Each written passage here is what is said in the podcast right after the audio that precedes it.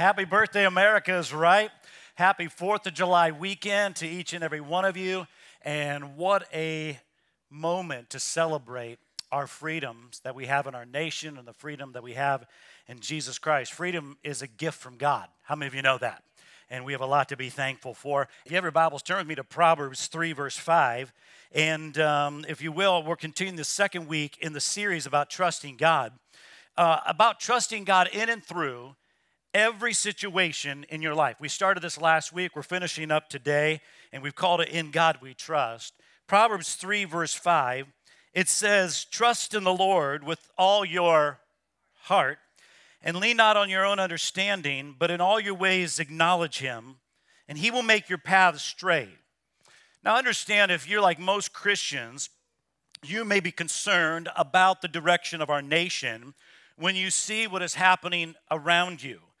And uh, throughout the decades, you know, we continue to see God being shut out in lives, our nation, our schools, our laws, and the decision making process. And I just want to let you know, just beginning today, you know, I've never used this platform per, for political views and political persuasion. Our agenda is Jesus Christ, and our job is to lift him up as the Savior of the world we are here to keep the main thing the main thing, and that is Jesus. And I, I, have had people ask me sometimes we come into election season. Thank God we're not in one right now. You know, why don't you talk about political parties more or voting more? I just don't think it's helpful. We pray, we encourage you to pray, we encourage you to fast and go out and vote. And that's my encouragement. Our encouragement here but my assignment to you is to preach Jesus Christ and Him crucified. That's God's assignment upon me and in the body of Christ. And I just want you to know I know there's concern, anxiety about our nation, God being put out and shut out, but I'd like to suggest to you that getting mad at the world is not the answer. The secular world is secular you can't expect people who haven't experienced Jesus to be ready and willing to follow his teachings. How many of you follow me on this? You know, we can't expect the secular world, you know, to operate inside the same realms we do as believers. Now, listen, if you're a Bible thumper and smack people over the head and condemn others with scripture, please don't tell people where you go to church because that is not who we are. Can I hear an amen? Yes, that's not us, okay? That's not this church. Complaining and griping is not going to shine the light of truth and the gospel brighter, but rather it's going to create more confusion, tension, strife, and division in the world that we live in. Now, we shouldn't be passive either. I, I understand that, but we should ask is coming through the Supreme Court or wherever it may be. What does God think about this? You know, that's that should be in our daily thoughts and discussion, and then become an ambassador to do the will and the word of the Lord throughout our daily expression. So I want to encourage you to lean in today, to trust in the Lord with all your heart, and lean not on your own understanding, and I want to encourage you to lean into a lifestyle, a lifestyle of trusting God in what you say, in what you do, in your behavior, in your choices, and that you would acknowledge Him and you would put your trust in Him. So, how many of you know that everybody leans in one direction or another? Some people lean into their worries, when you're around them, you will sense that. You will pick up on that reality. You sense their worries. Others lean into fear. Others lead into catastrophic dangers. Others lean into media news, things that could happen in our world. Some people lean into their hurts. Some people lean into their offenses. And so we need to know that people lean into all kinds of things. Some people lean on their own understanding. You get around them and they're always talking about their philosophies, their ideas, their opinions. They could never be wrong. They are right in everything, huh? So I want to recommend to you that we do something together, and that is lean into a lifestyle of trusting God in who He is. rather than do what the world does, we should do what Jesus has called believers to do in this day. So I want you for a moment, if you just all look at me for a minute, if you'll just go like this and kind of just limber up and shake it off for just a minute. Come on, let me see it. Yeah, thank you. Yeah, because I need your help here. Okay, you did great. You shook it off. That's good. The first thing I want you to do is if you will do this with me, you will lean left. Okay, just lean left. Okay, don't lean the way I'm going because this is my left, not your left. So leaning left, you know. And then there's people that, if you will, lean right, you know, on things in their life. Uh, there's also, if you will, is that there are those that lean back. Can you lean back? They, they lean back in fear, they lean back in hesitation. And you know what happens with those people? You, you can't get people to act on anything because they're contemplating everything, you know, kind of that. What I want to suggest you is that we not lean to the left or lean to the right or even lean back, but we as believers who have professed faith in Jesus Christ, that you would lean in. Can I see you lean in? you would begin, yes, so good, so good. I'm not going to have you hold that all service, but that was great. You're leaning in to a lifestyle to trust in God. This is easier said than done. Somebody shout, lean in. Yeah. So that if you're finding yourself leaning back today and you're leaning back in hesitation, that you would pop back and you would lean forward towards God. My encouragement to you is moving from marginal trust to fully trusting in God in your life.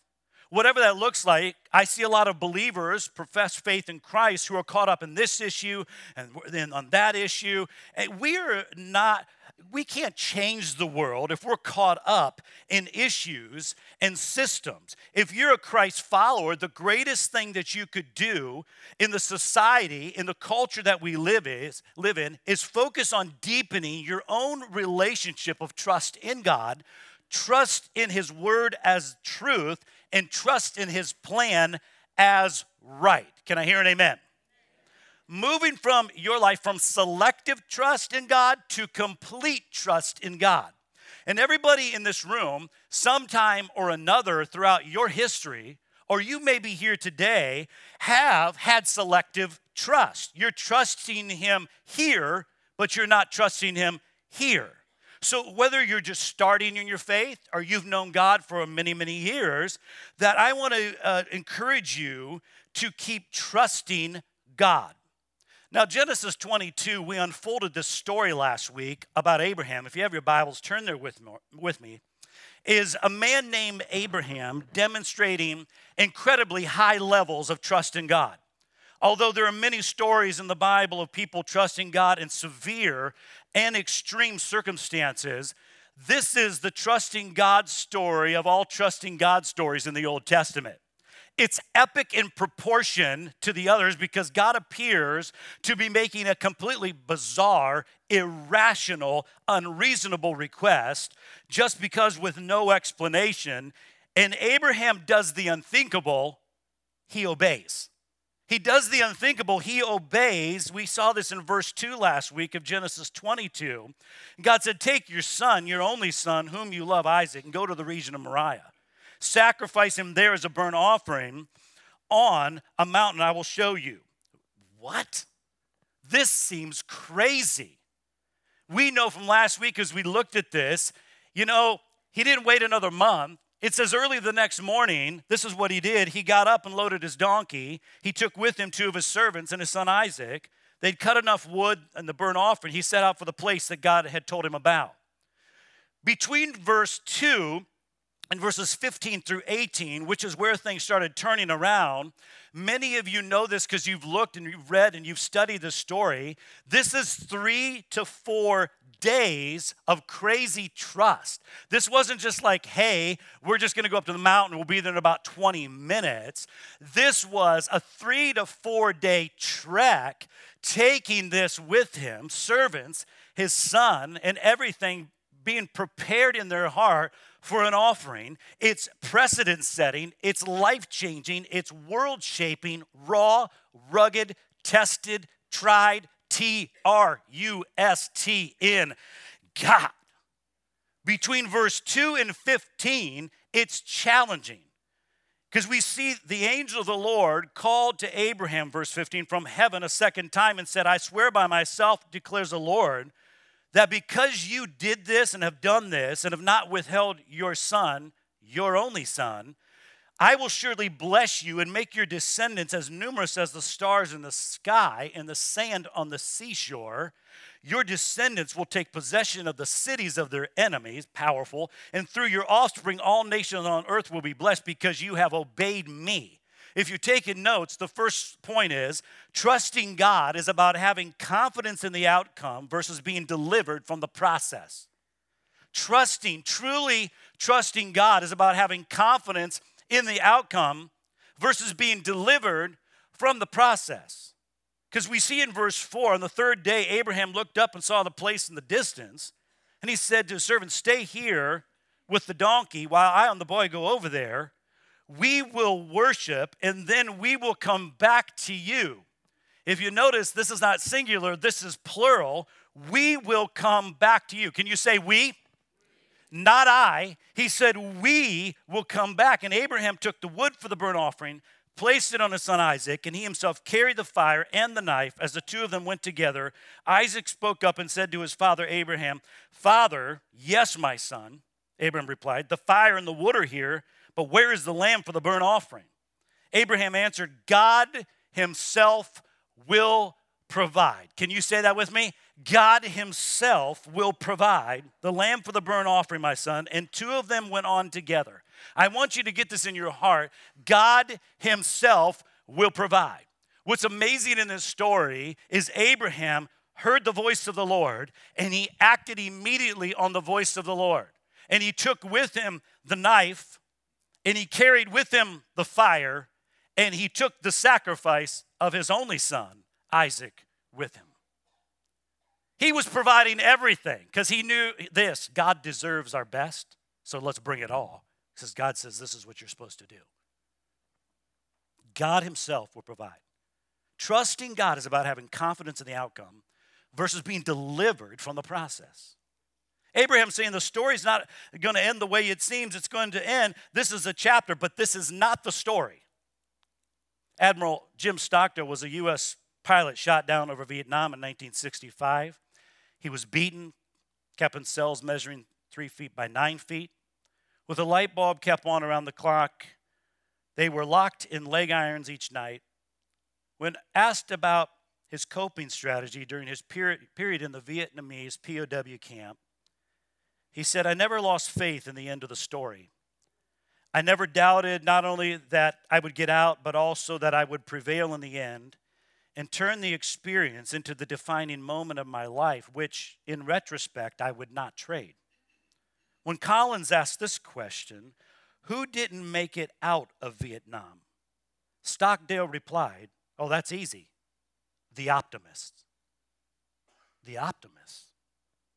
Oh, they were the ones who said, We're going to be out by Christmas, and Christmas would come, and Christmas would go.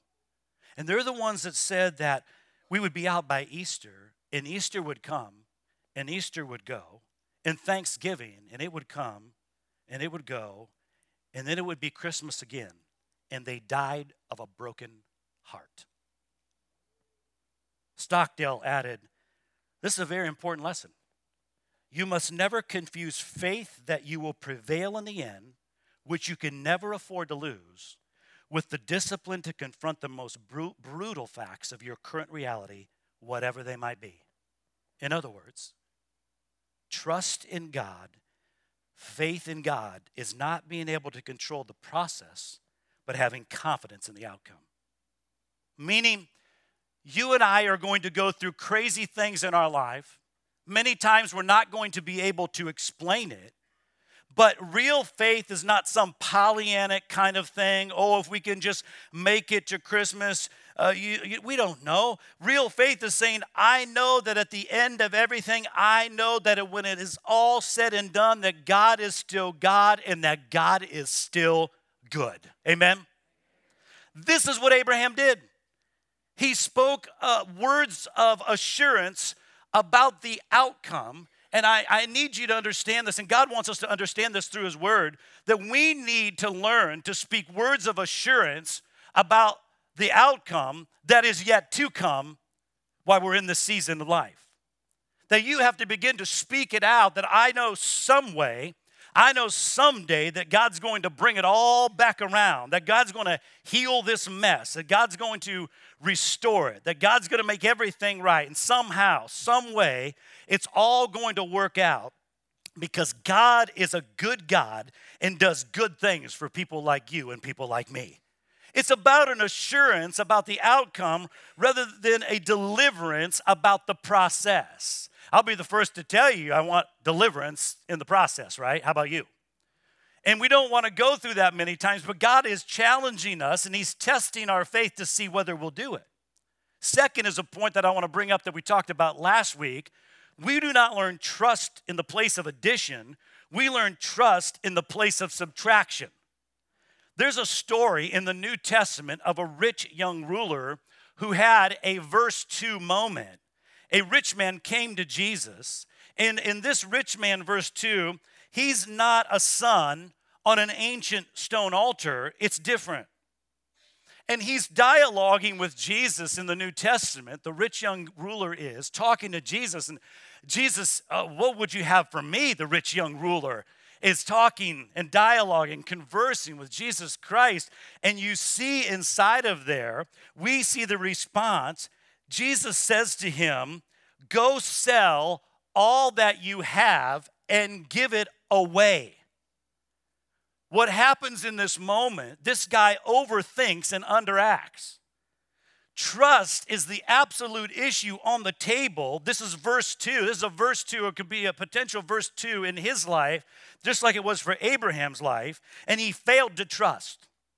The Bible says he walked away sorrowful because he had many riches, and we never hear about him again. Another way to say that is not only did he have many riches, but many riches had him. There's nothing wrong with having many riches, it's when riches have us. How many know what I'm saying? What if he had done what Abraham did? What if he had said, I can't believe you want me to surrender as he's talking to Jesus, could you imagine? Wow, I'm, I'm in the presence of Jesus. Jesus, what would you have me to do? And Jesus says, I want you to go sell everything and give it away. Could you imagine the rich young ruler at this point? Everything? You mean everything? And Jesus is, says, Yes everything. Well, I mean, I've made this money. I'm the rich young ruler. I've made it. I've been able to pay my way through everything. But Jesus knew what was in his heart. And he calls it out of this rich young ruler. And Jesus said, Yeah, I want you to give everything. That's my will and that's my, de- my desire over your life. You know, wonder, just wonder um, if this rich young ruler woke up the next morning, called on his crew together, said, Hey, we're going to put everything in the market, and we're going to sell it. I believe that his story would have been much different and a lot like Abraham's if he would have done what Jesus told him to do. How about you?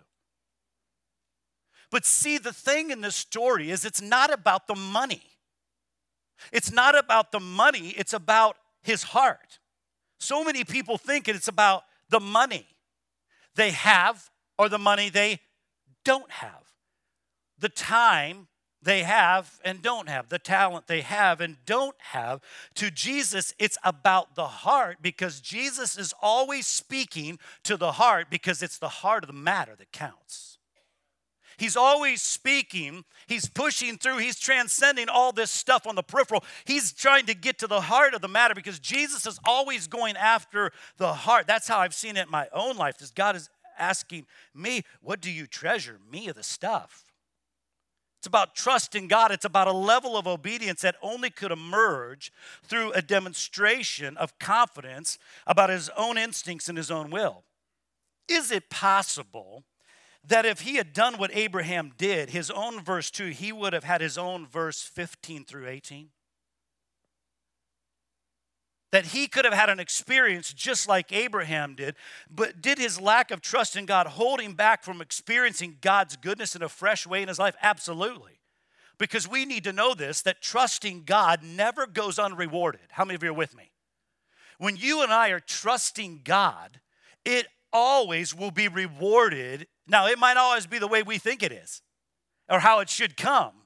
But God is the one, He is the one that rewards people. He's the rewarder. It opens up the door of blessing. That you look at this, God multiplied oil for a widow in the Old Testament. He multiplied fish and bread on a Judean hillside. By the way, Isaac was not just Abraham's son, Abraham offered his first and only son. Abraham didn't want to see if he had other sons before he offered his first and only son. It wasn't like, uh, wait a minute, I just want to find out, God, you know, am I going to have more children? Am I going to have more sons? Am I, I going to, you know, it, what's, no, he didn't wait for that to happen. He didn't dialogue on that. He didn't rationalize that out in his mind. But because he did not withhold his one son, God blessed him with many sons. How many of you are with me? If you keep reading the story, if you, but if you get stuck in the process of it, and you think, oh my goodness, you get caught up, uh, caught up in the minutia of it, you're going to sit there and rationalize, oh, well, what God is calling me to do. But Abraham said, no, I will give my one, my first, and my only son. And I just wonder how many, how many of you know Abraham, he had many sons. Many sons had Father Abraham. How many of you grew up knowing the song Father Abraham. Come on, let me see your hands in the place. Wow, we have about the same in the first service. Some Sunday, we're going to teach it to you. Father Abraham had many sons, and many sons had Father Abraham. We're going to do it. And this is a motion activity song. It's a powerful song. You got to get in. I mean, your kids need to know this song. That's right. Father Abraham had many sons. Many sons had Father Abraham. But how many of you know that God is just looking to you and He's looking to me today that if you will give up that one thing, He can multiply the rest. But if you and I are going to hold on to it, if we're going to cling on to it with our dear life, how many of you know you're going to lose it anyway? Right? But so many people are looking for multiplication effects in Christ, but you haven't yet yielded your heart and your, uh, your autonomy to Christ Jesus to say, God, what I have is yours, and you can use it for your glory. And it is at that moment God can multiply the effects of that, and He will give you many sons, He will give you many daughters, He will take care of the rest. See, trust is not known until it's shown. The third is God is calling all of us to a higher trust. This is true, right? He's calling us all to realize that our best without God is not good enough. He's calling all of us to not lose sight of Him as the source of our life and our salvation. You know, as I talk about trusting God, maybe you find yourself reasoning it out, holding on to something other than fully trusting in who God is. You may say, I trust God, but I'm upset. I'm worried about many things today. And it's so bad out there. And you don't know my predicament. No, I don't. I trust God, but there's ungodly and dishonest people at work that are against me. I, I trust God, but have you heard? You know? But I'm reminded of scripture in Psalm 44, verse 6 I put no trust in my bow, my sword does not bring me victory. Psalm 56, 4 In God I trust, and I am not afraid. If you're like most Christians, you're probably concerned about the direction of our country, the liberal influences on laws, bias against God in the media. People of high trust in the Bible live with a lot more uncertainty than we do in the day and age we live. We are a blessed nation. Remember, God is not out of office. He is still God over the universe. And let me tell you something. He got this thing started and he surely knows how to finish it, church. Amen. He surely knows how to take care of it because he's God. Amen. Because nothing is too hard for God, nothing is beyond God. I want to encourage you that you would embrace trust that is above political issues, economics, people that oppose you, conspiracies, this, you know, this think on this seeing God that's a, is a source of your life and salvation, knowing that your best without God is not good enough, but with God, all things are possible. With God on our side, we have nothing to fear. Psalm 20, verse 7 Some trust in chariots and some in horses, but we trust in the name of the Lord our God. Trust in the Lord with all your heart. Lean not on your own understanding, but in all your ways acknowledge him, and he will make your paths straight. This whole story of Abraham is so powerful because it is a picture of God sending his son, Jesus, to the earth, his only begotten son, to save us from our own wretched condition, that we would have eternal life. See, the promise, because of you, Abraham, Father Abraham, because of your obedience to me, God says, listen, you will go after and conquer enemy nations. As I look to the future and we see God's word, He tells us that after we go on up to heaven, we will come back and we will rule with Him. We will rule with Jesus over the nations of the earth. Do you see the promise continue? Do you see the impact that your life has? Your decisions, my decisions, impact not only our todays, but our tomorrows in Christ the Lord. See, there's a fundamental difference between a pole vaulter and a high jumper. High jumper runs as fast and they leaps as they can. Maybe you'll get seven or eight feet. Their human effort will take them so far. Not a pole vaulter. They run, but they do not lean on their own legs. There is a hole in the ground they carry a pole. As they run, they place that pole in that hole in the ground, and they're putting all their weight on the ability of the pole to not only hold them, but to catapult them to heights that they would never have been able to go on their own. Jesus Christ is your pole. He can take you higher, He can take you farther, and He can help you have victory in Jesus Christ. But as long as you and I are just relying on this, we're not going to go very far. But if we come and we rely and put our full trust in God, He's got this. We are His, He is mine.